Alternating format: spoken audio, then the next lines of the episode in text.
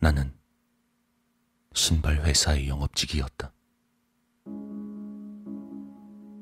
대기업의 염가 공세에 밀리고 밀려 사장의 불호령이 떨어졌다. 결국 외국에서 싸구려 신발을 수입해다 팔기 시작했지만 이게 영 못 써먹을 물건이었다. 처치가 곤란했기에 어디에든 몰래 내다버리란 지시를 받고 무작정 트럭 기사와 함께 출발했다. 하지만 한밤중 뭔가를 가득 실은 트럭이 시골을 드나드는 것이 수상했는지 경찰에 신고가 들어가 잠결에 뛰쳐나왔는지 구깃구깃한 제복을 입은 경찰관에게 조사를 받게 되었다. 조수석에 타고 있던 내가 운전자 대신 대답에 나섰다. 아, 저 그게 사실은요. 당시 나는 버리기 전엔 돌아오지 말라는 말을 들어 만신창이었기에 넋두리를 잔뜩 늘어놓았다. 가만히 내 말을 듣던 경찰관은 어딘가에 전화를 걸었다. 아, 예, 촌장님. 밤늦게 죄송합니다. 아, 이 사람들이 신발을 버리고 있지 뭡니까? 예. 아, 예, 예. 아. 알겠습니다. 그럼. 지금 당신들이 버리고 있던 신발 말이오. 그걸 이 동네 불상에게 공양으로 바친다면 눈 감아줄 수 없는 것도 아니라고 촌장이 말하는군. 어떻게 하겠소? 기묘한 제안이었다. 넘겨받은 지도에는 근처 마을의 주변 산속 불상의 위치들이 그려져 있었다. 필사적으로 산마다 나뉘어 공양이라고 신발을 버리고 왔다. 멀쩡한 거 몇 개는 아까워서 내가 챙기기도 했다. 그렇게 사흘 정도가 걸렸지만 마침내 모든 불상에게 신발을 바칠 수 있었다. 그리고 돌아오는 길 사고가 났다. 날아들어온 무언가에 부딪혀 급브레이크. 내 눈앞으로 유리창이 다가오고 있었다.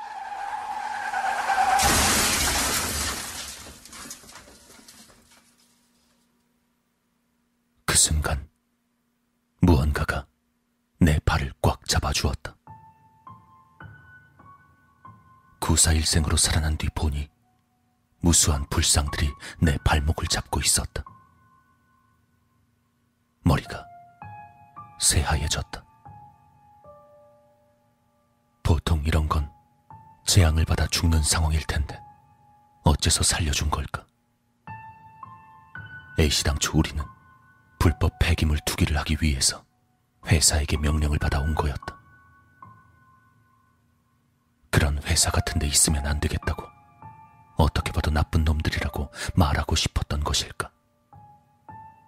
너무나 감사한 마음 덕에 눈이 떠진 듯한 느낌이었다. 난 그 길로 회사를 때려쳤다.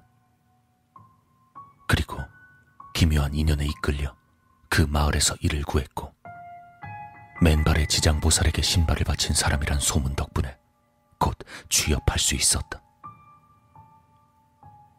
산과 지장보살 관리인 자리였다.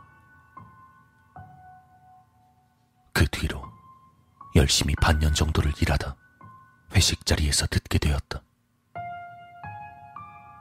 내가 모시던 건 사실 지장보살이 아니라 이 산 주변에 있는 못된 신을 가라앉히기 위해 산재물을 바친 것이라고.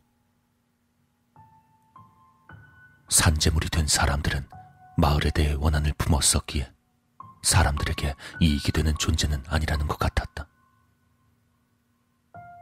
즉, 그 사고가 있던 날 나는 과거 산재물에게 바치는 산재물 같은 존재였던 것이다. 그걸 깨달은 순간 오한이 밀려왔다.